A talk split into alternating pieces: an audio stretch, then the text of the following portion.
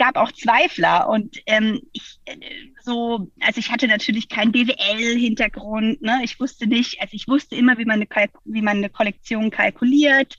Ähm, ich wusste, was kann sowas kosten, was ist ein Preisgefüge, wie produziere ich überhaupt. Aber ich hatte natürlich unternehmerisch sag ich mal, nicht wirklich Ahnung. Und da haben da schon so ein paar Kritiker dann immer gesagt, Mensch, äh, willst du nicht nochmal so einen Gründungsworkshop machen? Und ich fand das immer ich habe immer gedacht, das hält mich doch nur auf. Ich will doch jetzt die Bikinis machen. Hallo, ihr hört 5 zu 1, den Podcast von Mit Vergnügen. Mein Name ist Stefanie Hielscher und ich beschäftige mich hier jeden Monat mit einem neuen Thema. Dazu gibt es dann fünf Episoden. Diesen Monat geht es um nachhaltige Labels. Marienburg liebt das Surfen und ist wann immer sie kann auf ihrem Brett in den Wellen zu finden. Aus Mangel an ordentlichen Badeanzügen gründete sie das Label Mai Marini. Neben nachhaltiger Bademode gibt es bei Mai Marini mittlerweile auch Kleidung fürs Land. Wir reden darüber, wie sie mit wirklich keinem Startkapital ihre Marke auf die Beine gestellt hat und über die wachsende Nachhaltigkeit im Unternehmen. Diese Staffel wird euch präsentiert von Frank. Zu Frank erzähle ich euch später noch mehr. Jetzt erstmal viel Spaß mit Marienburg, die ich gerade in Spanien in einer Surfpause remote erwische. Hallo, schön, Hallo. dass wir sprechen. Wo ja. erwische ich dich denn gerade? Wir sind gerade ähm, in unserem Van auf dem Weg Richtung Süden und aktuell an der ähm, spanischen Atlantikküste. Ach, sehr schön. Da wäre ich jetzt auch ganz gerne.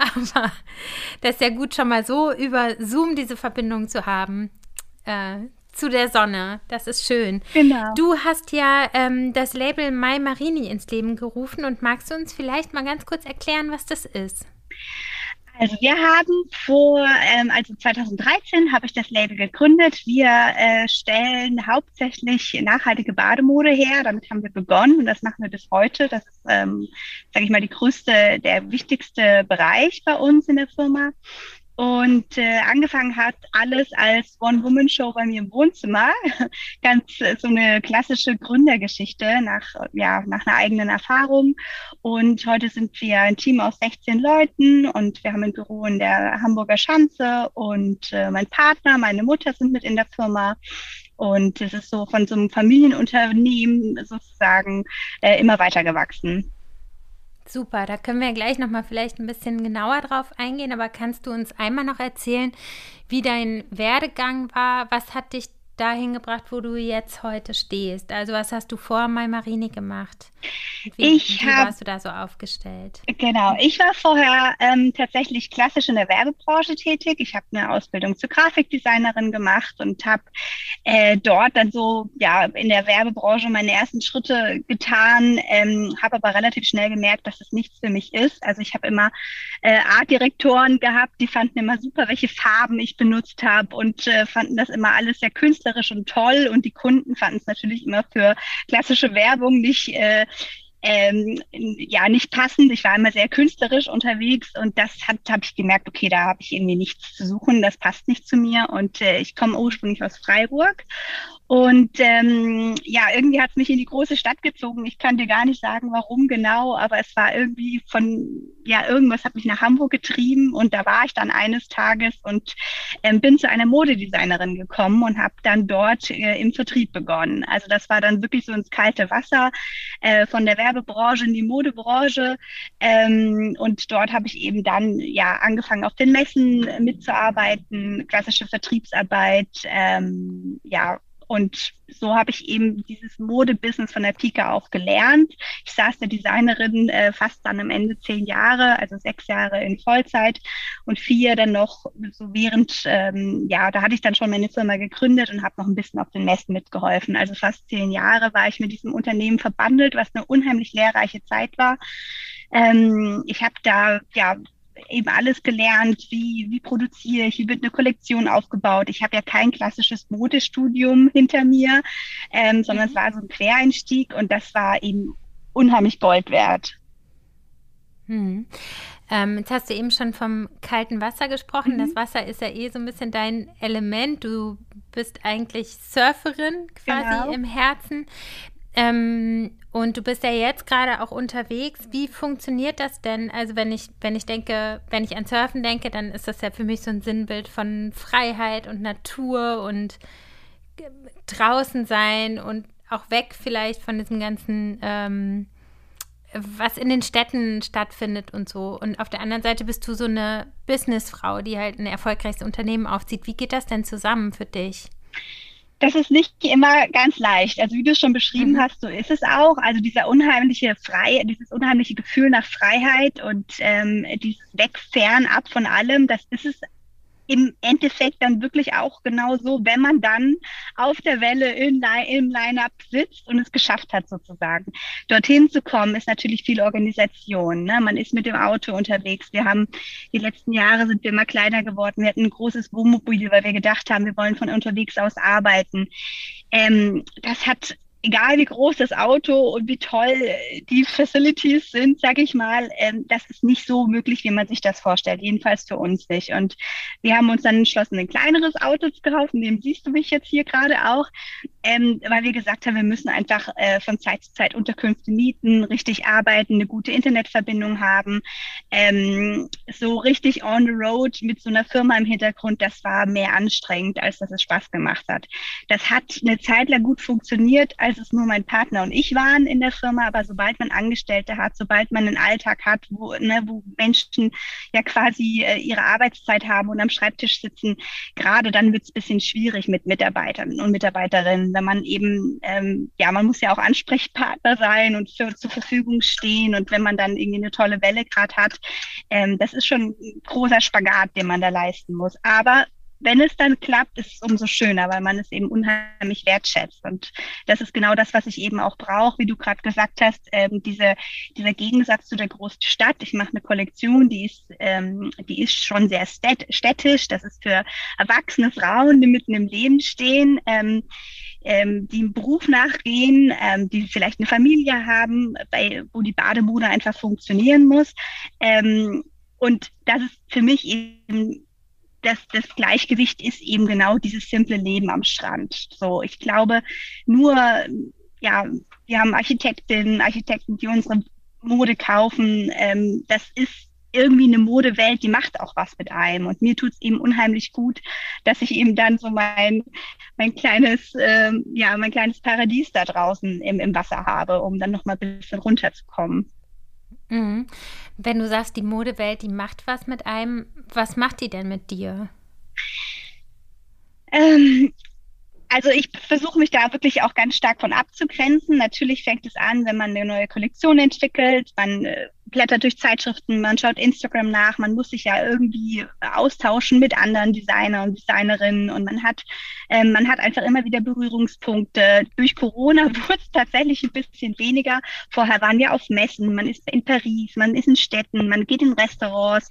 Es ist irgendwann denkt man, das ist alles normal. Und das ist es eben nicht. Ne? Wie ich es gerade schon angedeutet habe, die Frauen, die unsere Sachen tragen, da ist auch nicht immer alles super. Und die sitzen auch nicht immer in super Restaurants und es fühlt sich jeden Tag super in ihrem Körper. So ist es einfach nicht. Und ich glaube, dass, ähm, das ist eben diese, diese Kunst, warum es mir eben so gut tut, auch mal ähm, ja, hier auf dem Camping, auf dem Campingkocher Pfannkuchen zu machen, sage ich mal. Und ähm, genau. Ja. Ja, ich kann das voll nachvollziehen und ich meine, wenn sich das in deine Mode sozusagen mittransportiert, ähm, du hast ja zum Beispiel, arbeitest auch mit so stützenden Materialien und so weiter, das ist halt, ist halt schön, weil es sich so verbindet, ne, weil das Design super toll ist, aber die Funktion halt auch äh, auf einen normalen Menschen angepasst ist. Genau, das ist mir eben unheimlich wichtig. Ne? Also wenn ich, äh, also wir sind drei Monate im Jahr, sind wir surfen und die restliche Zeit bin ich eben auch in Hamburg und lebe da ein Leben äh, ja im Trubel und da ist auch mal irgendwie eine schnelle Nudel zwischendrin nur möglich und ich kann mich nicht immer gesund und aus, ausgewogen ernähren und kann nicht jeden Tag mein Yoga machen oder ins Fitnessstudio gehen und äh, du hast ja auch einen Sohn, ne? du wirst das auch kennen. Ich habe äh, ja. keine Kinder, aber für uns ist es eben auch oft turbulent und dann kommt eben so eine, ja, so ein Kümmern um sich selbst eben oft auch zu kurz und trotzdem möchte man sich ja gut fühlen, wenn man dann ins Schwimmbad geht oder an die Ostsee fährt. Und ähm, wenn ich dann unterwegs bin und drei Monate surfe, bin ich nachts stecke ich ganz anders in meinem Körper. Ne? Da habe ich ein viel besseres Körpergefühl. Aber das ist eben, das weiß ich auch, nicht die Normalität, drei Monate Zeit zu haben, um surfen gehen zu können. Und ähm, das versuche ich eben in unseren Designs äh, einfließen zu lassen. Wir machen eine kleine Pause und ich erzähle euch jetzt noch was zu meinem Staffelpartner Frank. Weniger ist mehr, denn Dinge einfach und übersichtlich zu halten ist nicht nur praktisch, sondern bringt auch weniger Aufwand und Stress. Genau das ist Frank, der Mobilfunktarif per App. Bei Frank gibt es keinen Schnickschnack, keine versteckten Kosten und auch keinen Gang zum Handyladen, da der Vertrag mit eSIM funktioniert. Was bleibt, ist eine 5 GB AllNet-Flat, eine SMS-Flat, natürlich inklusive EU-Roaming. Monatlich kündbar, alles per App, alles für 10 Euro, die ihr einfach per PayPal bezahlen könnt. Empfehlt Frank einfach euren Freundinnen und Freunden weiter und sichert euch mit dem Code 5 zu 1 dauerhaft 1 GB zusätzlich zum Surfen. Dann braucht ihr nur noch vier weitere Freunde oder Freundinnen einzuladen, um euch ganze 10 GB für 10 Euro zu sichern. Denn ihr könnt euren eigenen Code mit Freunden und Freundinnen teilen und pro geworbener Person bekommen beide 1 GB extra. Stark! Auf frank.de, geschrieben wird das mit AE, findet ihr alle Infos zum simpelsten Mobilfunkvertrag überhaupt. Einfach und unkompliziert. Den Link inklusive Code findet ihr wie immer in den Show Notes. Vielen Dank an Frank für den Support und jetzt geht es weiter mit dem Gespräch. Wenn wir noch mal ein bisschen zurückgehen, das ist jetzt acht Jahre her, dass du gegründet hast. Wie hast du denn überhaupt so deine ersten Schritte gemacht? Du hast ja gesagt, du hattest das Glück, zehn Jahre neben einer Modedesignerin zu sitzen und so ein bisschen mitzubekommen, wie das geht. Aber wie hast du das für dich selber umgesetzt und für dein Produkt? Also ich hatte dieses Wissen, mir war das in der Zeit äh, in meiner Gründungsphase gar nicht so bewusst, sage ich mal. Ich habe nur gespürt, dass da noch was anderes kommen muss und äh, bin dann eben ja auch surfen gegangen. Ich war sieben Monate in Kolumbien und habe dort gemerkt, was es was es eben heißt, wenn Bademode wirklich beansprucht wird, oder? Wenn, äh, wie schnell die, äh, die handelsüblichen Badeanzüge ausgeleiert sind, ausgefärbt sind und ich wollte es eben einfach besser machen. Also das ist das, was ich vorhin mit dieser klassischen Gründergeschichte meinte.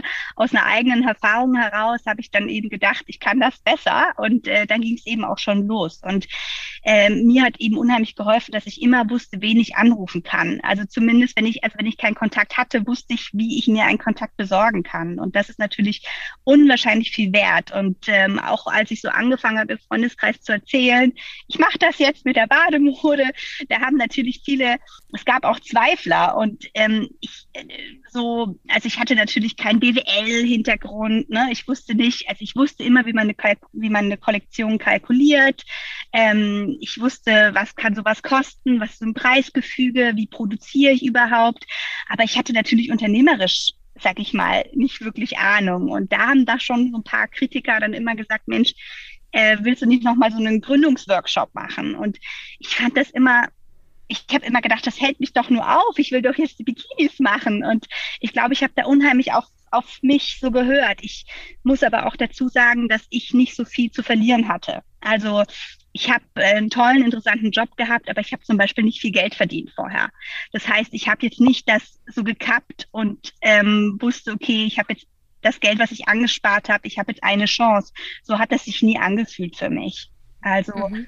ähm, es war schon eine Leichtigkeit da. Und ich glaube, das ist auch so ein kleiner Schlüssel, der manchmal zum Gründen auch ganz gut ist.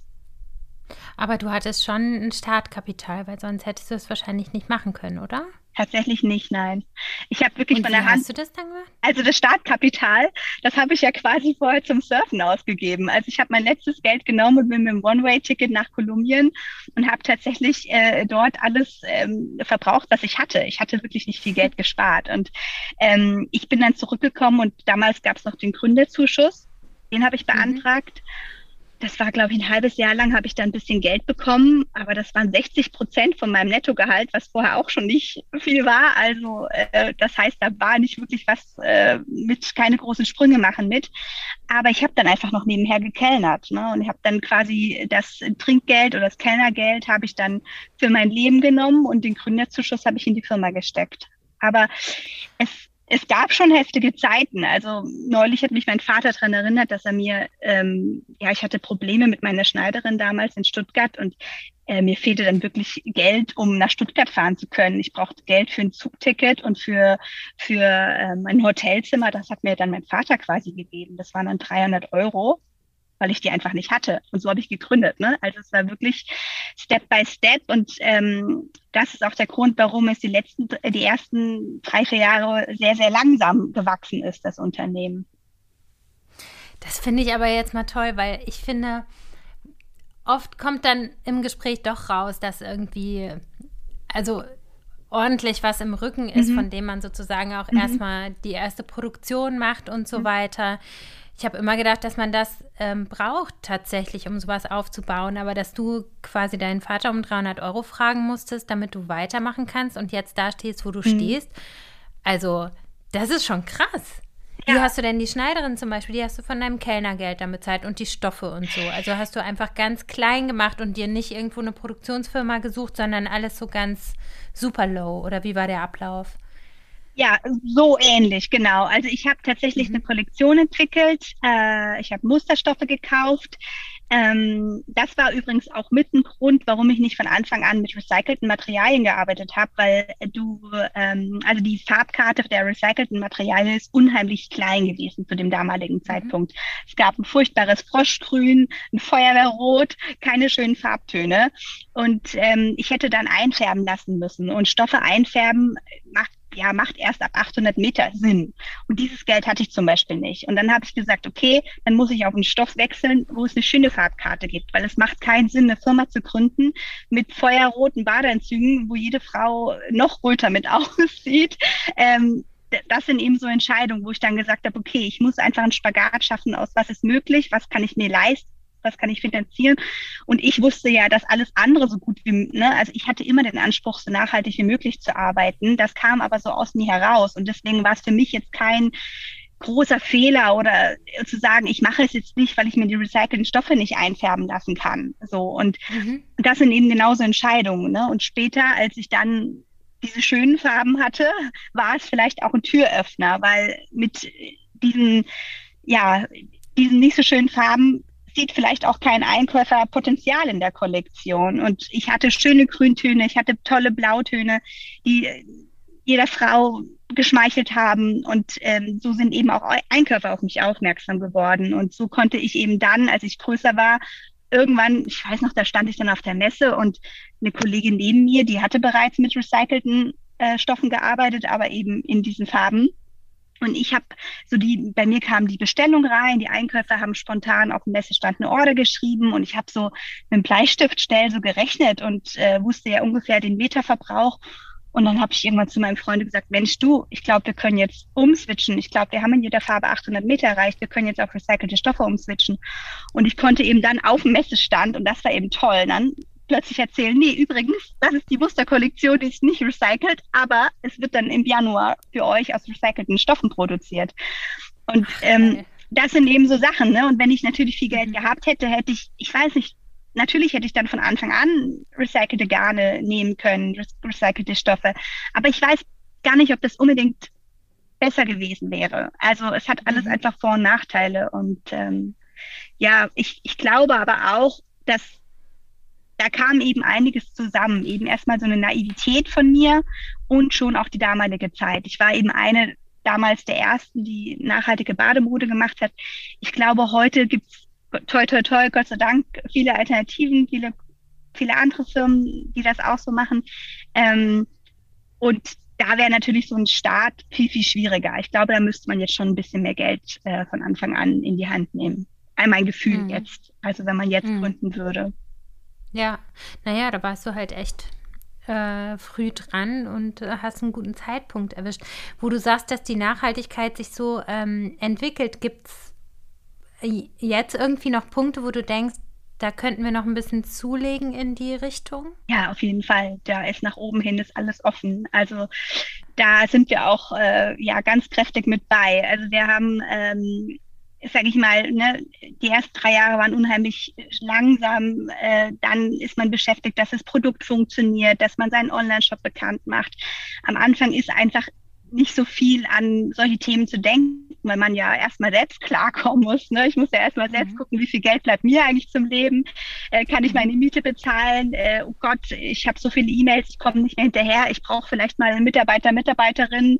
Äh, kann ich die überhaupt bezahlen? Das, ne, dann kommt im dritten Jahr plötzlich irgendwie, muss man plötzlich Einkommensteuer bezahlen.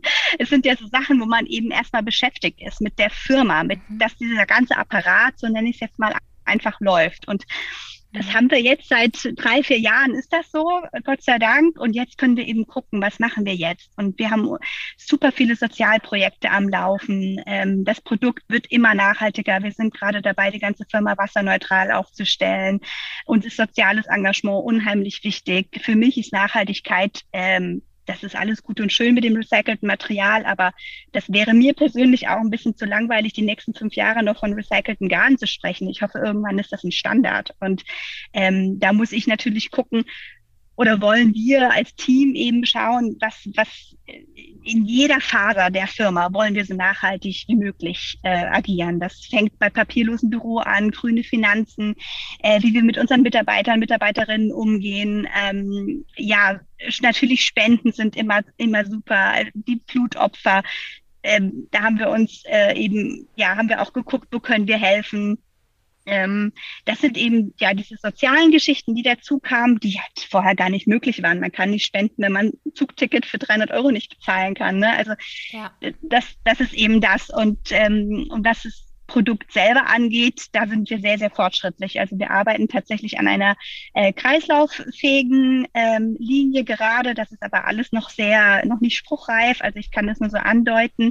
Ähm, da sind wir wirklich Vorreiter und äh, können da vielleicht wirklich ein, ja, ein kreislauffähige äh, Bikinis und Badeanzüge demnächst produzieren. Und ähm, ja, und eben diese Wasserneutralität ist, ein, ist uns ein großes Anliegen. Und ähm, mhm. ja, die zwei Sachen finde ich total interessant. Vielleicht kannst du Wasserneutralität und dieses Kreislaufsystem jetzt quasi auf der höheren Ebene mhm. vielleicht mal erklären für die mhm. Hörer. Genau. Also ähm, Polyester hat ja den großen Vorteil, dass wenn man es, äh, dass man es unendlichfach wieder immer, immer wieder verwenden kann. Also man kann es immer wieder, anders wie bei Biobau, also wie bei Baumwolle, recycelte Baumwolle, da müssen neue Fasern hinzugemischt werden. Das ist bei Polyester nicht so. Man kann es immer, immer wieder Verlust, als qualitätsverlustfrei wiederverwerten. Und das ist das Tolle an dem Material, wenn man keine neuen, neuen Ressourcen braucht. Und für uns wäre es eben am schönsten, dass die Badeanzüge, die wir produzieren, eines Tages zurückbekommen und daraus neue Badeanzüge ähm, produzieren können.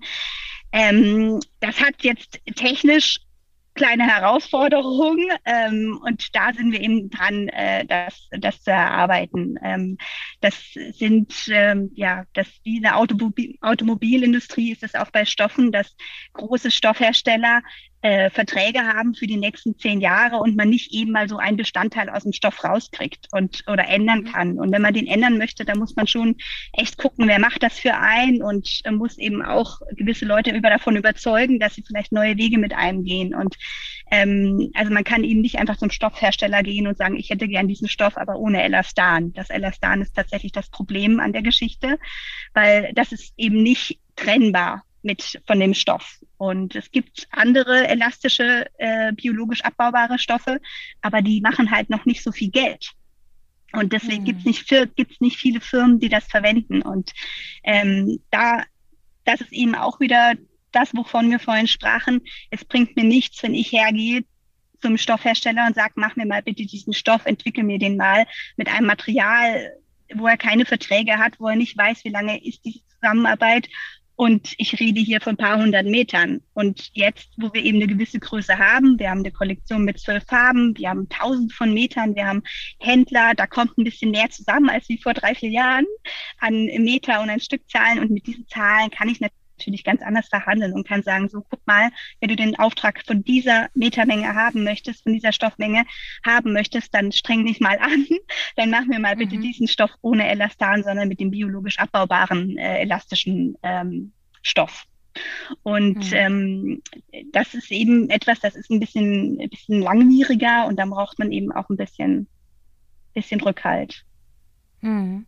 Und wie kann ich mir das äh, mit der Wassernach äh, Wasserneutralität vorstellen? Genau, da muss ich jetzt ganz doll aufpassen, dass Christine, unsere Nachhaltigkeitsbeauftragte bei uns in der Firma, mhm. dass die jetzt nicht gleich mit dem Finger, ähm, den Zeigefinger erhebt. Also wir, äh, die Firma wird nasser, wasserneutral, indem wir Bäume pflanzen. Und wir mhm. haben ähm, letztes Jahr, ähm, glaube ich, 360 Bäume gepflanzt und damals waren wir schon so, wow, super und 360 Bäume ist ja Wahnsinn. Ähm, und ähm, jetzt sind wir eben einen Schritt weitergegangen und haben gesagt, okay, nächstes Jahr pflanzen wir 30.000 Bäume. Und das ist natürlich schon eine andere Nummer. Und daran sieht man eben auch so ein bisschen, was es braucht, um, um, so eine, um so eine Firma, um so eine Produktion wasserneutral zu machen. Und wir werden tatsächlich einen ganzen Maimarini-Wald bekommen. Und ähm, ja, und das sind eben auch so Momente, wo wir so ja strategisch, sage ich mal, für für eine bessere Zukunft entscheiden und nicht für, sage ich mal, ein Design oder ein, ne, also äh, es ist eigentlich eine ganz hübsche, ganz schöne Geschichte. Ähm, meine Vertrieblerin, die kam im, im Flur uns entgegen und wollte ein neues Design an einen sehr großen Kunden verkaufen, was wir eigentlich erst zuerst bei unserer Seite, auf unserer Seite launchen wollten. Und äh, dieser große Kunde wollte das aber gerne haben, schon jetzt eine Saison früher. Und äh, ich war gerade mit äh, der mit unserer Nachhaltigkeitsbeauftragten im Flur und die Vertrieblerin fragte mich so Mensch, können wir das machen, so ein wichtiges Design an den Kunden äh, verkaufen, bevor wir es bei uns äh, zeigen? Und wir stehen da und sagen nur natürlich, denk an die Bäume, das machen wir. So und ähm, das sind eben so so Entscheidungen, die mir als Mensch persönlich viel mehr Spaß machen, wie dass ich sage, oh nein, ich bin jetzt äh, davon, ich, mir ist es jetzt so wichtig, dass dieses heilige Design erstmal bei uns, ne, das ist natürlich aus Designersicht oder sage ich aus Markensicht vielleicht so ein, ja, wäre das vielleicht besser gewesen, ähm, weil wir wirklich davon ausgehen, dass es ein Bestseller-Badeanzug für die nächsten Jahre sein wird. Gut, jetzt soll halt der andere Kunde den zuerst verkaufen und wir können die 30.000 Bäume äh, pflanzen. Total toll, weil man kann ja auch dann einfach ein Jahr später den Badeanzug bei euch kaufen und dann gibt es trotzdem die Bäume. Wo wird denn der Mai-Marini-Wald stehen? Das ist tatsächlich in Norddeutschland. Wo genau, weiß ich nicht.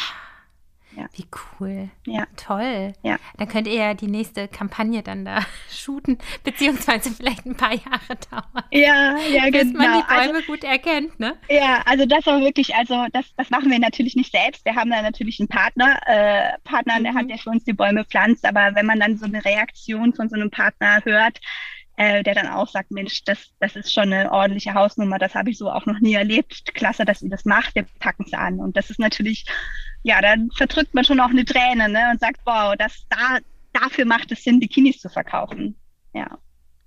Ach super. Ja, das ist total, also ich finde es wirklich schön, dass immer mehr Unternehmen und auch ihr jetzt im Speziellen so eine soziale Verantwortung übernehmt. Das ist äh, ja auch die Zukunft, anders geht es ja mhm. auch nicht, ne? Mhm. So, aber trotzdem ist es, ähm, ist es schön, solche Vorreiter und solche Vorbilder zu sehen. Ja, genau. Ja, das, ist, das ist für uns auch eben dieser Antrieb, ne, dass man eben wirklich Vorbild mhm. ist. Und ja, genau.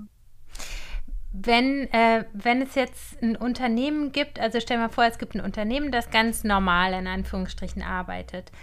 Ähm, wie können die denn jetzt mit den ersten Schritten Nachhaltigkeit im Unternehmen etablieren? Du meinst ein Unternehmen, was vorher gar nicht aus der nachhaltigen äh, Szene kam?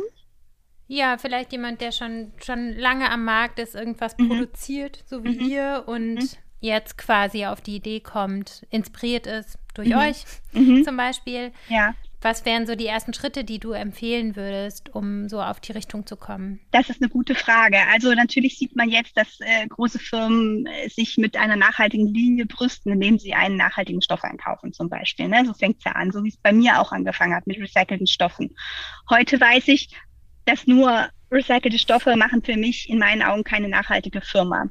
Ähm, und ich glaube, um dieses Bewusstsein zu haben, um dann Entscheidungen zu treffen, äh, weil man ist als Unternehmer jeden Tag konfrontiert mit Entscheidungen, jeden Tag, ob unbewusst, bewusst, größere, kleinere Entscheidungen. Und die immer nachhaltig zu nachhaltig da zu, zu agieren, das, das muss einfach in der tiefen Faser verankert sein. Also ich glaube, Ähm, ja, es muss, muss wahrscheinlich wirklich bei den Menschen anfangen, die für dieses Unternehmen arbeiten. Ich denke mal, dass da Workshops gemacht werden müssten. Sie müssten vielleicht surfen gehen, ich weiß es nicht. Sie müssten einfach nah an der Natur sein, wirklich spüren, wirklich merken, was es bedeutet, wenn wir diesen Planeten schützen wollen, was es dafür braucht. Und ähm, weil für uns und ich vielleicht, das ist vielleicht auch so, warum sich die Menschen bei uns bewerben, die sich bei uns bewerben, die tragen auch alle eine Mission in sich. Und ähm, nicht mit dem Zeigefinger und wir sind auch nicht sauer, wenn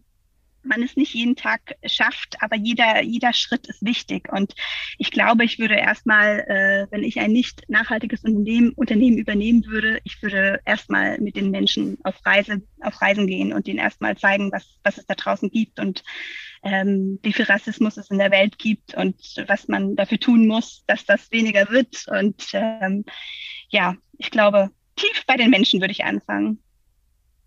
Ja. Das ist sehr, sehr schön. Das ist ein toller Ansatz. Ähm, leider ist die Zeit quasi schon vorbei, aber da wir ja bei 5 zu 1 sind, hätte ich ganz gerne am Schluss noch so für den ähm, Konsumenten ähm, fünf Tipps für so einen nachhaltigen Konsum oder ein nachhaltiges Leben. Was kann jeder für sich tun? Ähm, ja, für mich, ich komme immer wieder auf die Menschen zurück. Es ist wie, wie im Flugzeug. Jetzt fliegen wir Gott sei Dank alle nicht mehr so viel, aber die, ähm, äh, der Vor das Vorgehen ist immer noch dasselbe. Erst sich selber anschnallen und dann gucken, ob der Nachbar angeschnallt ist. Ähm, das ist für mich einfach das Wichtigste. Wenn man bei sich selbst anfängt und guckt, dass es einem gut geht, ähm, dann kann man helfen, dann kann man gucken, wer Hilfe braucht, wie geht's, wie geht's dem Nachbarn, äh, wie geht's der Kollegin. Ähm, ja, das ist für mich Nachhaltigkeit, dass man ähm, ja immer äh, die Zeit ist unheimlich wichtig für uns. Äh, wenn man Zeit hat, kann man nachhaltig agieren. Äh, wenn man in seinem Leben, Leben struggelt und immer knapp vor acht Uhr zum Einkaufen hetzt, dann verkauft man den verpackten Salat und die Tiefkühlpizza. Wenn man Zeit hat und sagt, nee, ich will aber Mittwochmorgen auf dem, morgens auf den Markt gehen, ähm, dann und bewusst einkauft, dann sieht man überhaupt, Mensch, was für Früchte sind hier gerade regional. Mhm. Äh, das braucht einfach Zeit. Und ähm, das ist für uns ein wesentlicher Faktor. Das versuchen wir eben auch zu leben bei uns im Unternehmen, dass jeder für sich seine Arbeit einteilen kann. Das geht natürlich mal mehr, mal weniger gut. Gerade im Team muss man sich absprechen. Mhm. Aber da, wo es geht, ähm, ja, ich schaue nie, ich frage niemanden, warum kommt er heute erst um zehn. Es wird seine Gründe haben. Und ähm, ja, also schauen, dass es den anderen gut geht und die Zeit sich so einteilen, dass es einem selbst gut geht. Ja, das sind jetzt keine fünf Dinge, aber ich glaube, das sind äh, große Anfänge. Super. Marien, ich danke dir ganz herzlich und entlass dich wieder. Du kannst wieder ins Meer gehen auf deinem Brett und äh, vielen Dank ja. für das Gespräch und dass du einen Einblick gegeben hast da ähm, in, in die Nachhaltigkeitsstrategien deiner Firma und ich finde, das klingt alles ganz ganz toll und schön und ich hoffe, dass ihr Vorbild für viele andere seid. Vielen Dank für das Interview. Ich freue mich schon auf den Mai-Marini-Wald und ich hoffe, dass es bald immer mehr Unternehmen gibt, die mit einer solchen Vision und mit einem so großen Herz wie Marien ihre Geschäfte führen. Schön, dass ihr zugehört habt und ich hoffe, ihr seid ein bisschen inspiriert. Nächste Woche hört ihr hier mein Gespräch mit Elise von Hey Soho. Bis dann!